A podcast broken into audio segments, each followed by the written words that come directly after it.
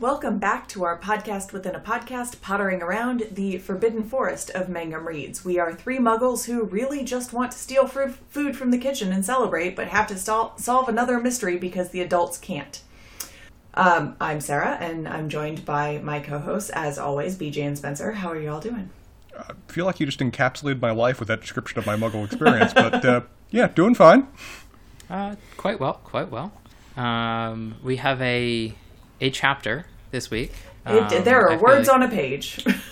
Yeah, there are words on a page. We read them. It, I've, yeah, I read them, and it was sort of interestingly titled um, because uh, Spencer had been teased with the this person's name, Nicholas Mm-hmm. Flamel, um, in past, and I guess I I kind of expected more of it. I you know I sort of have vague memories of how the book goes from you know the two decades ago essentially that I read it, um, and I expected more out of this chapter, I guess, and I just I feel like we just got like a very uh, a papering of of a lot of different things here.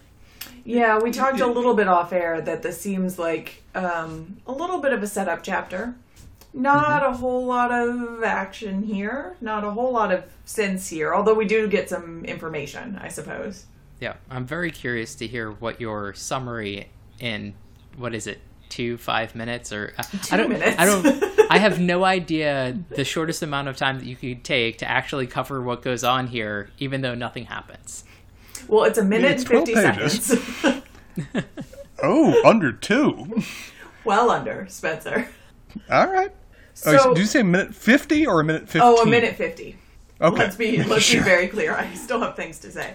Um, There are plenty of words that are under the invisibility cloak that she's going to sneak out at the last second. That's right. Um, so we have a couple of segments that we always do. I do my under two minute recap, um, and then BJ has some interesting wordplay to talk about. Although there's not any wordplay in this chapter, so We'll figure something out. we'll figure something out. Um, Spencer has his newbies notes in which he talks about all of the things that he, as someone who has never read Harry Potter before, uh, thinks as he reads. Pretty much. Yep.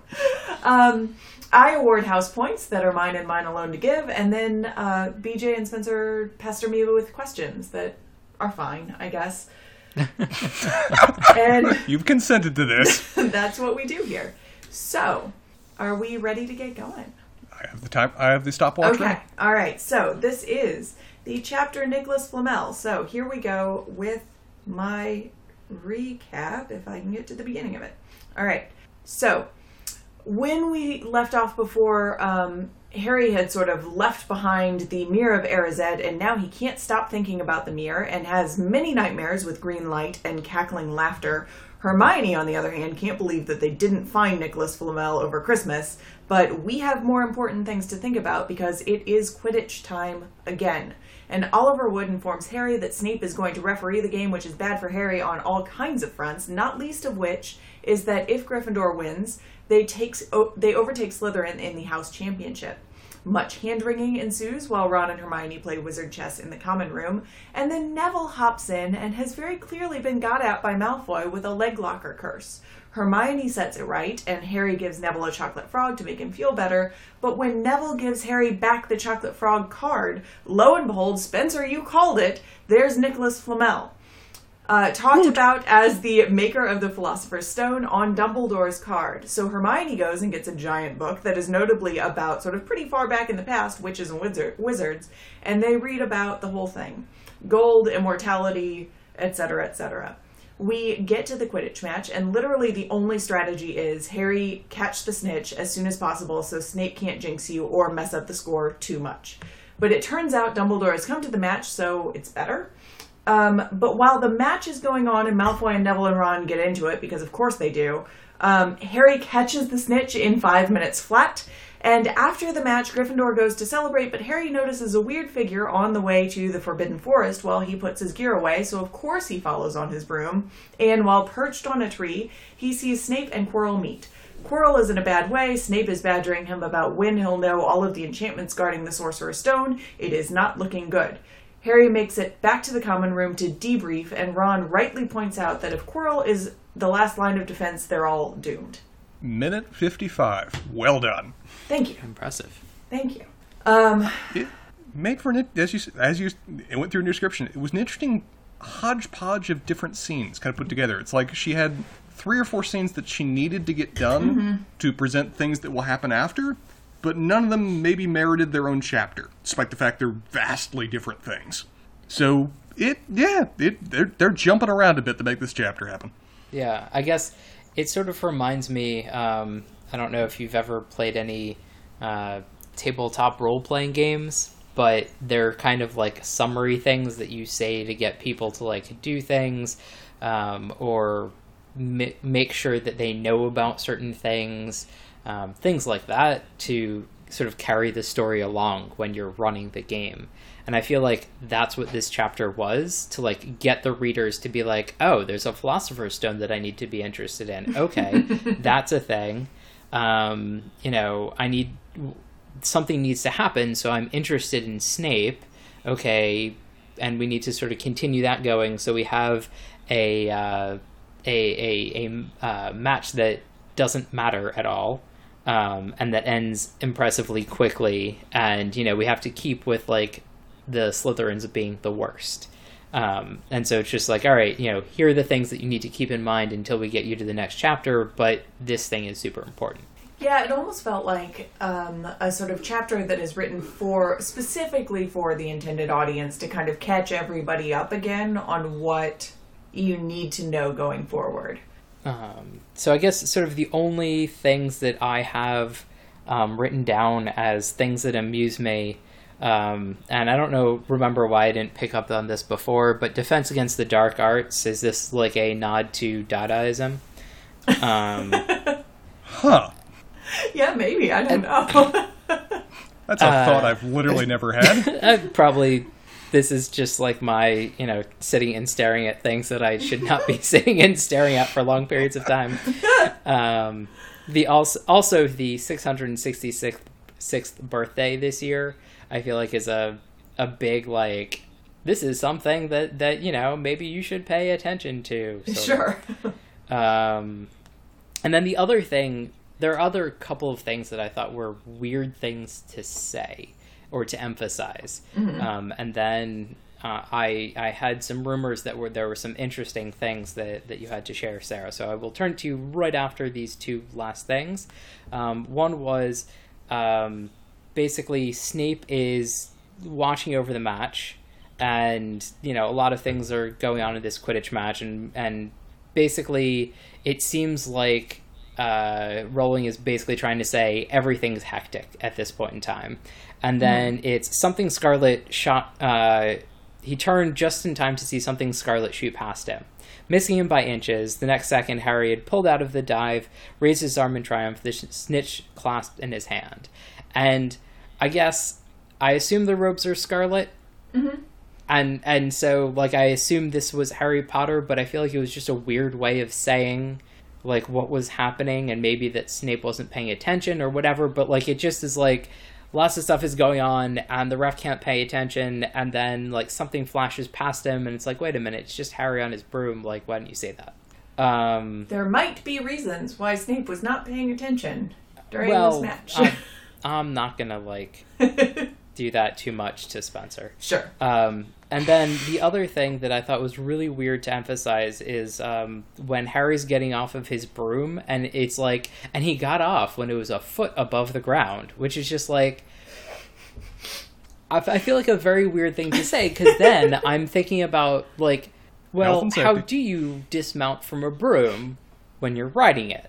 You know, is is it sort of like you park it you, you like stop it kind of like a motorcycle and then like unhitch and then like at some point it just like stops floating or flying or however they get it to do the voodoo that it does. Or do do you like sit up weirdly like climbing a pole like with the the sweepy part like on the ground? Like how how does the physics of this work that it it, it isn't very weird? And i can't think of i don't think I remember what happens in the movies or if you ever see that in particular, but it just seems like a very weird thing that is super awkward in dismounting a broom.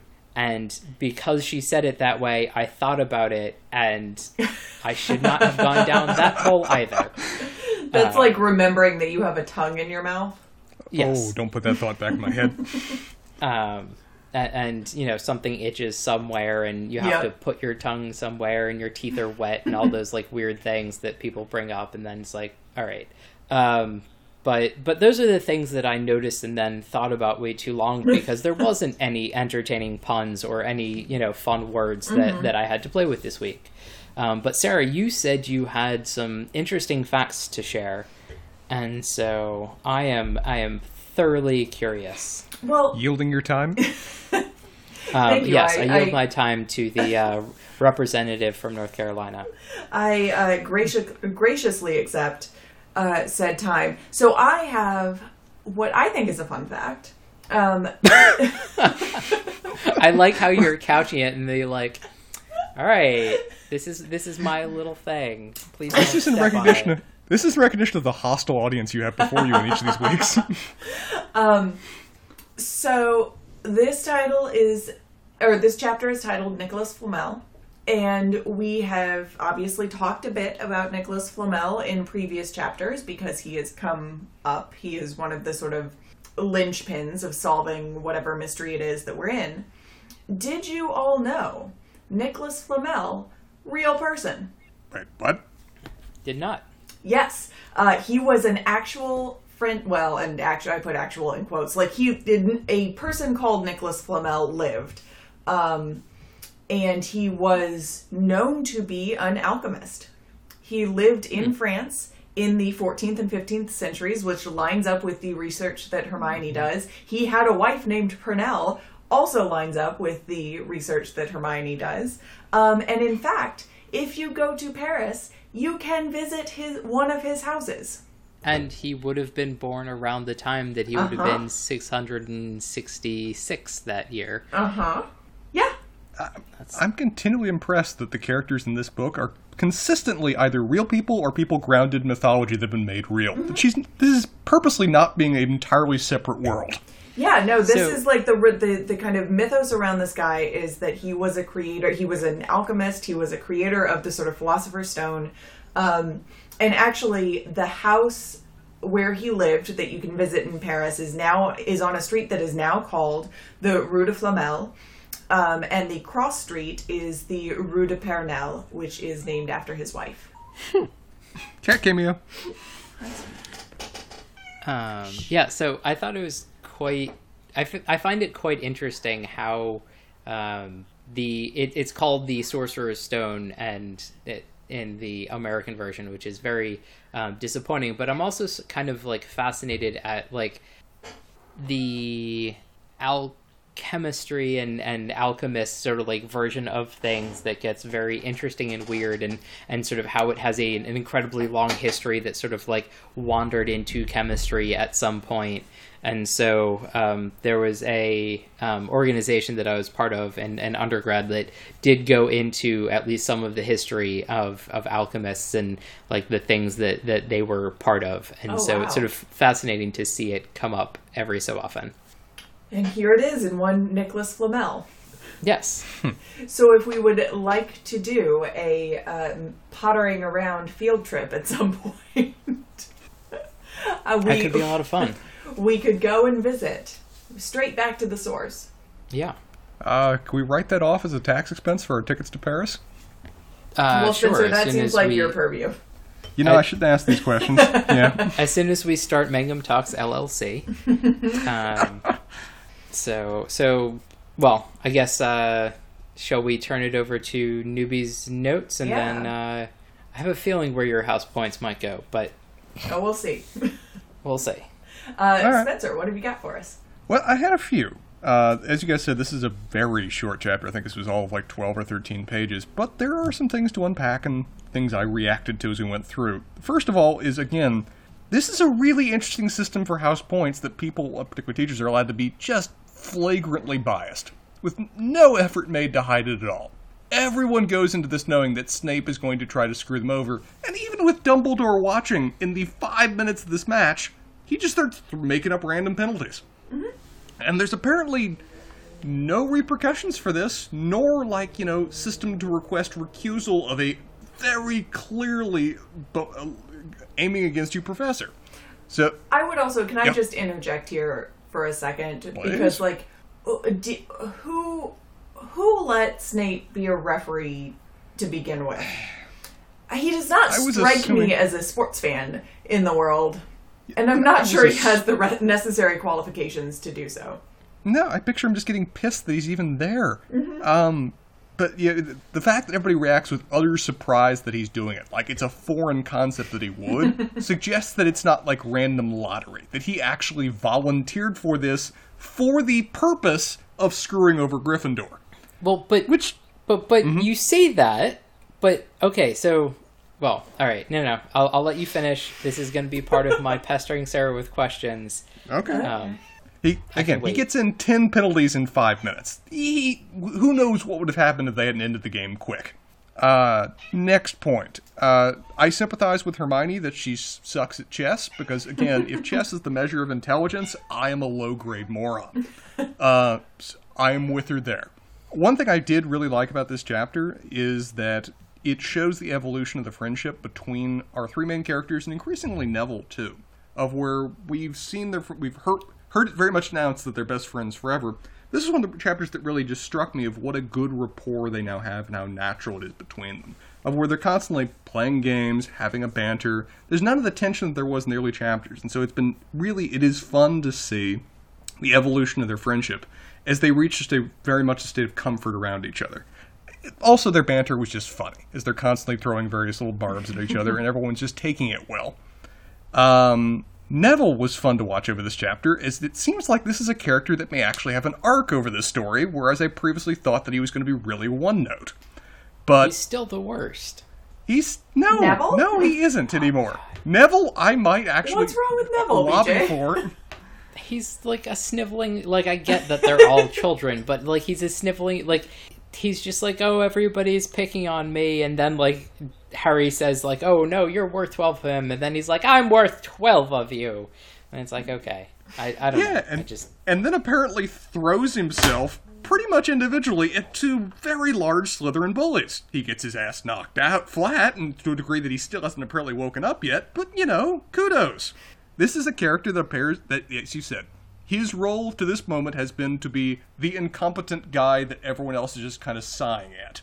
He messes up. He constantly hurts himself. He's a quivering coward. But this is one of the moments that we see that he can be more than that when people support him. And it was kind of heartwarming to see that, as per always, Hermione's been backing him up, but now even Harry is taking the moment to offer some words of encouragement. And it's it works. He seizes on it. We're seeing a through that a bit of a different side to Harry's character because most of what we've seen of him so far is him being kind of starry-eyed, amazed at the world, and being headstrong to the point where you're just counting on luck that his stupidity doesn't blow up in his face. Here we're seeing some elements of leadership qualities, and it works for uh, supporting Neville. It leads to immediate, you know, possibly brain trauma and a coma, but you know, moment of bravery. Kudos worth. give, some credit where where it, where it happens. Uh, like you, BJ, I was pissed off at Sorcerer's Stone. Really wish I'd bought the British version if I had that option on Amazon. uh, am increasingly amused that all of that apparently all entries about wizards in either books or on the back of cards still kind of read like dating profiles. Of where I really am just amused by the fact that when introducing Nicholas Flamel, it goes, Mr. Nicholas Flamel, the noted alchemist and opera lover. It's like, okay, they're liking to get in a little bit to trivia about what particular forms of music each of these people enjoys. Or he may be, given that he's Dumbledore's friend and Dumbledore had the same thing on his card, he just insisted to have that information put in to this ancient book of history. Listen, Spencer, just because you work all the time does not mean that other people are not more than their professions. You know, maybe it's a certain degree of envy that's at play when I'm making a comment on this. Um, otherwise, what are the things I got? Uh, I really hope they don't do betting on uh, Quidditch matches because Harry is really fucking with the stats. Really fucking with with these quick wins he's putting out. People are losing money on these things. And last point, uh, book has again, and this is we've talked about this before.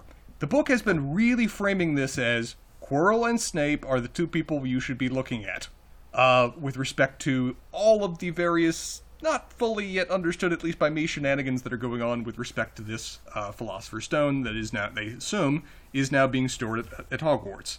This chapter is very intentionally and carefully setting it up as at least two plausible interpretations of what Harry overhears when he sees Snape and Quirrell talking in the uh, what is it? Is it the Dark Forest? What is it? What is the, The forest Forbidden? Forest. Sure, it's probably also dark too. um, but Harry obviously interprets this as being that Snape is essentially trying to browbeat Quirrell into going along with his plan to steal this object for some nefarious purpose. And I enjoy the line at the end that apparently the on- uh, the quote. So you mean the stone's only safe as long as Quirrell stands up to Snape? said Hermione in alarm. Oh, it'll be gone by next Tuesday, said Ron. that, that's fun and funny. But I, who I'm assuming based on the fact that apparently everybody loves Snape and he apparently is, is either not either not the villain or people like a villain, I'm assuming from that just background knowledge that there's going to be some shoe that drops here and they're misrepresenting what a dark character he can be, other than just being an asshole, which puts it on Quirrell. And then the alternative interpretation of the scene is that Snape is confronting Quirrell because he knows what Quirrell is himself trying to pull. Book's offering both these interpretation, it's just giving us the text to read how we want. Harry's going in one direction. We'll see where that goes. I am not convinced, and I'm waiting to learn more. That's only because you're an adult. This is possible, yes. Well, stay But, you know, stay tuned, Spencer. Ma- For like it- another three books. I mean, I, I do like that she's not, with respect to this kind of scene, she's presenting how the character interprets it, but she is still leaving it open to the reader to have their own opportunity. We're not he- hearing Harry just describe what he saw. Yes. We're seeing it played out, and then we're seeing how he chooses to interpret it himself. But we still have our own free reign to do how we want. And that is fun. That is, you know, we've talked before that a quality mystery is one where the author gives you all the pieces and lets you potentially put them together. It's not not where something is just pulled out of left field at the end, or things are hidden from the reader that they could never worked out. Here, she's given us all kinds of material to interpret this how we want, and that is a mark of her being a good writer, and I like that. I'm excited to see how you deal with anagrams. Uh, you know, you guys have got me so damn paranoid that I'm now spending time looking at the chapter titles for each one of these and just seeing whether an anagram. I looked at Nicholas Flamel for a very long time to say, okay, what is uh, what is there to unpack here? I'm gonna get this. I didn't. I'm glad to know I wasn't supposed to, but you've got me paranoid now. Spencer, you looked at that chapter title so long you forgot to do a Wikipedia spiral on it. That yes, that very much that It was like no, no, no. If someone else has deduced this, I don't want to be told. I'm gonna piece it out. I know, but then you would have known that Nicholas Flamel is a real person. Yeah, you know, chess anagrams, my mortal enemies. Um, all right, so is it house point time? House point time. Um, so there was an indication that you thought you knew where my house points were going to go. Do you want to do some predictions? Neville. Yeah. Neville is the winner. Yeah. Well deserved. Well deserved. Justify it though. Well, you're right. Although Hermione was a close second. Um, Neville did develop a spine. It was broken by two Uh, large mu- people. yeah, much to his chagrin, he developed a spine. Hermione was the only one that was willing to help a friend rather than laugh at him. Yes, The- he. Well, she both sort of dealt with the leg locker curse, um, and she also just happened to have this giant book that had Nicholas Flamel in it, uh, which was which was helpful in the sort of progression of the thing. The loser for the chapter um, of house points is no matter what happens in the sort of scenario that you have set up, Spencer, Professor Quirrell is the loser in this chapter because he could be pure evil, but the fact that he has to meet with Snape in the Forbidden Forest at night is a disaster. Oh, that's a really good call there because a Snape comes across as a Snape is doing a power play with respect to the scene, no matter what way you interpret it. Mm-hmm. Either a he's trying to browbeat Quirrell to go along with his nefarious scheme, in which case Quirrell is going to collapse like a like the wet tissue that he is, if you're buying this interpretation. Or b he assumes that Quirrell is maybe a dark wizard and a bad guy, and yet he calls him out to the middle of the dark forest and basically says, "You don't want to mess with me." And Quirrell just blanches and has no response. to bring it back to a, another offering of the Mangum Talks uh, media empire, I believe that Roy of the episode is Snape. Yeah, yeah, yeah. Very fair. Um, but and if you- you're not listening to Mangum Talks TV, you should be. You you did remind me of one. I kind of want to watch the movie again, or maybe at all, because now I'm increasingly doubting I may even maybe even watched all of the first film. But that scene of when uh, Ron and Neville are fighting off the three Slytherin, including Malfoy, while Hermione is not paying attention at all, but apparently there's just a tumult of fists happening behind her. Was it just a fun bit of described physical comedy that I would be curious to see on the screen? Well, maybe at New Year, Spencer. All right, you, you, you've in, you've increasingly set up like 35 things we're all going to do on New Year's now. Yes. Um, so, questions. Yeah. Um, Spencer, do you have a uh, burning question that you want to ask? Uh, question uh, about: Can you tell me about Philosopher's Stones, or is that something that's just going to get into too much possible spoiler material? Oh, just In- generally? Harry Potter or generally? Well, it, it- with respect to this text, it's kind of more of a question just about these kind of special ma- magical artifacts like that, of where this is described as a one a one-off kind of thing. That there is only one in existence. For these kind of things that people are aware that they exist, um, are they suggesting that this kind of magic can be discovered by individuals and then kept secret, or that it's forgotten magic in some way? How do these all-encompassing, powerful artifacts come about and then stay individual? That's a real. That's a really good question because we do encounter a couple of the, these different types of artifacts throughout the course of this series. Um, I would, and weirdly, they are all related in ways that come up later. Um, I would suggest that in the case of the Philosopher's Stone, um, the information that we get is that Nicholas Flamel invents it, and his is the only known one in existence, as you pointed out. Um, it's hard to say that that is forgotten magic because Nicholas Flamel is still alive at this point. And wife, apparently. yeah. Um, but it is it's unclear sort of why why he was the only one who was able to create it. Um, if it has something to do with some sort of potentially forgotten ma- magic that he learned through some means, or if it was something that he kind of discovered in a sort of alchemical firestorm or whatever, I don't I don't know. Um, but he has he has certainly not passed this knowledge on nor has he recreated it for his own profit or gain. Um, and i think that we get the sense that that is partially because he pretty quickly after creating the philosopher's stone recognized the kind of double-sided nature of all of the things that it gave him. Um, other other artifacts that we get that are kind of one-off artifacts are usually um, also kind of generationally inherited. And like the cloak of invisibility. like the cloak of invisibility although we do see uh, some kind of pale uh, some some paler less effective versions of it. Nothing is quite the same as this particular invisibility cloak um, which suggests that it is different in some way. And um, there are certain other kind of magical artifacts that seem to be passed along that have characteristics inherent to them that are different from the type of magic that is being done today or the the power of magic that is being done today. We don't get a lot of sense of like how that comes about, except in one case. Well, we do get one kind of option for how these things might happen, which is from great personal sacrifice. And kind of given that great personal sacrifice, there are just very few people who are willing to go to those lengths to create these kind of one off objects. But it's unclear if that's the case with kind of all of these things. Interesting.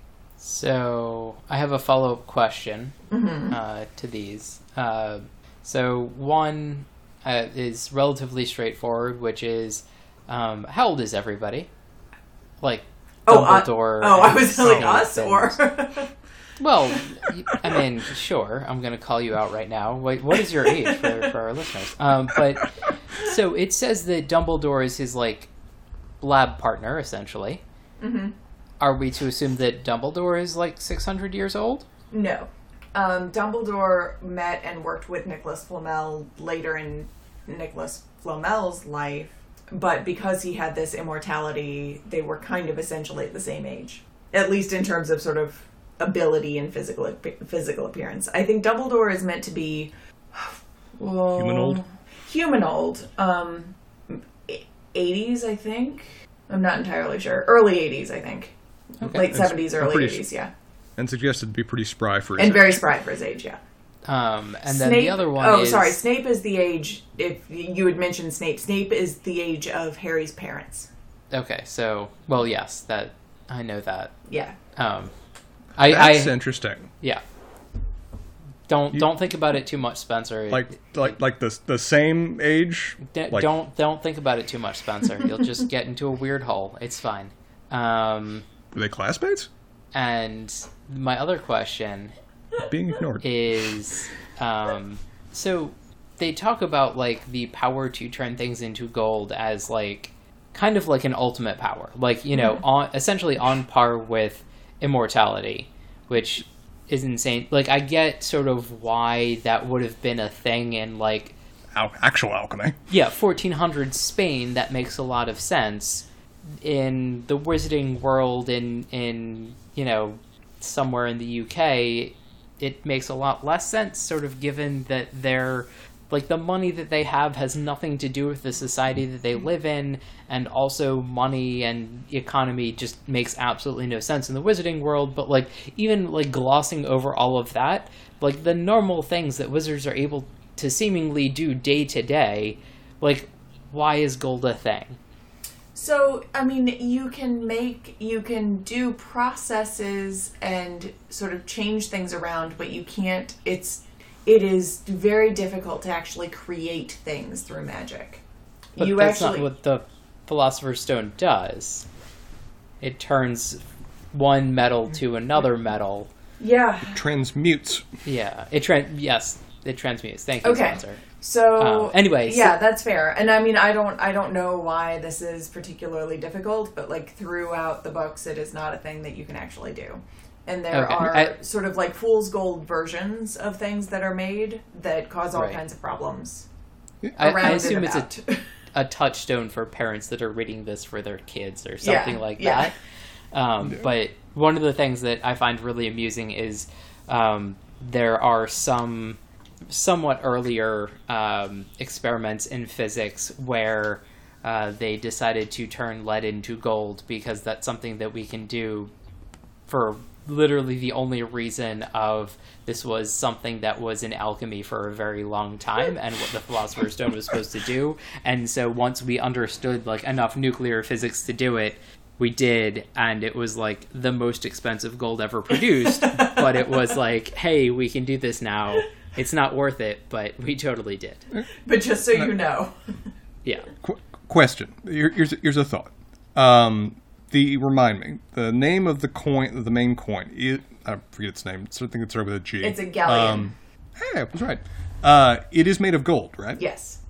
Uh, it's also a if, big ship That is true too. Thank you for the historical knowledge, BJ. Um, if indeed you can't make gold by normal means, that it is impossible to transmute except because one, except for one guy that knows it, then that making the main coin out of gold seems like the ultimate counterfeiting measure. Um, that it's just it, it would be the basis of the currency because it's the one thing that people can't fake. So it would still Yeah. be incredibly valuable to be able to do that because their entire system of numismatic value is based around this is the one thing that's immune to magic. So Yeah. that, that would potentially be incredibly valuable. Yeah, but they have like elf miners or something that they're just gonna like mine all of the gold. Like I, I feel like the We've yes they can't that. produce gold, but like No, they do. I mean, they do mine gold, like that is. But I do think that the the point that you can't, for whatever reason, and I don't pretend to know why, you can't just create gold from something else. Um, as a wizard, I think does speak to your point, Spencer, about sort of like the new definition of the gold standard in the wizarding world. It would be an incredible amount of power if you could essentially just break the entire economic system through developing this magic that everything is working under the assumption does not exist or can't be done. Uh, so yeah, I can understand then why this classic alchem- alchemical principle would be valuable even in the wizard- wizarding world. Now, as BJ said, if they're just able to make infinite gold by secret mines digging down to the center of the earth rather than you know like the only certain numbers of swimming pools full that we can actually do in our real world, that theory goes out the window. But I'm sticking to it for now. Uh, another thought just also occurred to me too, but uh, Nicholas Flamel, his wife is also presumably using this same philosopher's stone to, to gain immortality. Uh, I'm guessing it's probably regular treatments in some way that do this, rather than it just being something you take once and are used forever. Uh, that is one hell of a prenup, essentially. There is that. In the event that our marriage ever falls apart, you're just gonna, you know, die. Yeah. Sorry, That's That- a that really occurred me. weird place to go with it, Spencer. It- it Sometimes just occur- your it- it lawyering a- really shows through. Nope, that's yeah, that's straight up that. But it occurred to me as I was reading this thing. Uh, well, that's nice that they're still married after all these years, but there may be a certain degree of pressure on the play. Yeah, I hadn't considered that, but it is, yeah, it's a hell of a reason to stay together. So, I have one more question that I think is going to be very short, um, which is, what house is Snape in? Slytherin. Okay, He is so, the head of Slytherin House and was a Slytherin when he was a student. Okay, that so that was my assumption. Um, so then there's the follow up to that, which is why does Snape having it?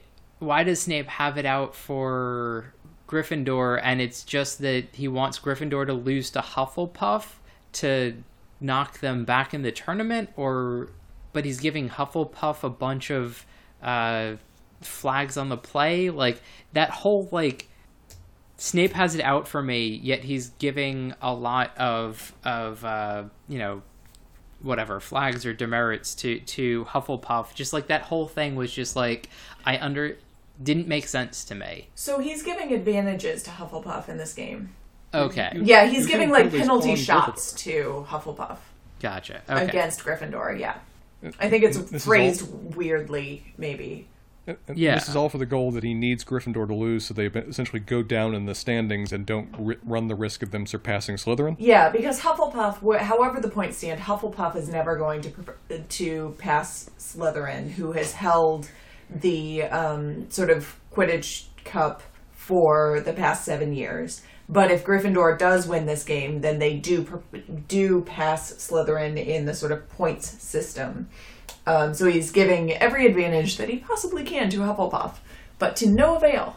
You know, I, I appreciate that summary. I'm also a little bit offended that you're saying my house had no chance of ever getting the cup, but you know, I'll I'll bear that. Well, we'll see you later, Spencer. all right. Well, any, any other any other questions, BJ? I think I'm pretty good. so many, but we'll, we'll save them for for later episodes. All right, so we got through this weird little chapter. Um, We did. what do we have next?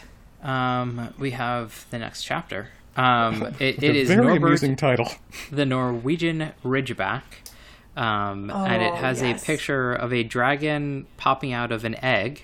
Mm-hmm. Um, so so hopefully, given that title, um, I'm excited that there might be some amusing words and wordplay in the next chapter. Well, I will No, certainly no. say that the sort of um, mundaneness of this chapter will be, I believe, made up for in spades next week.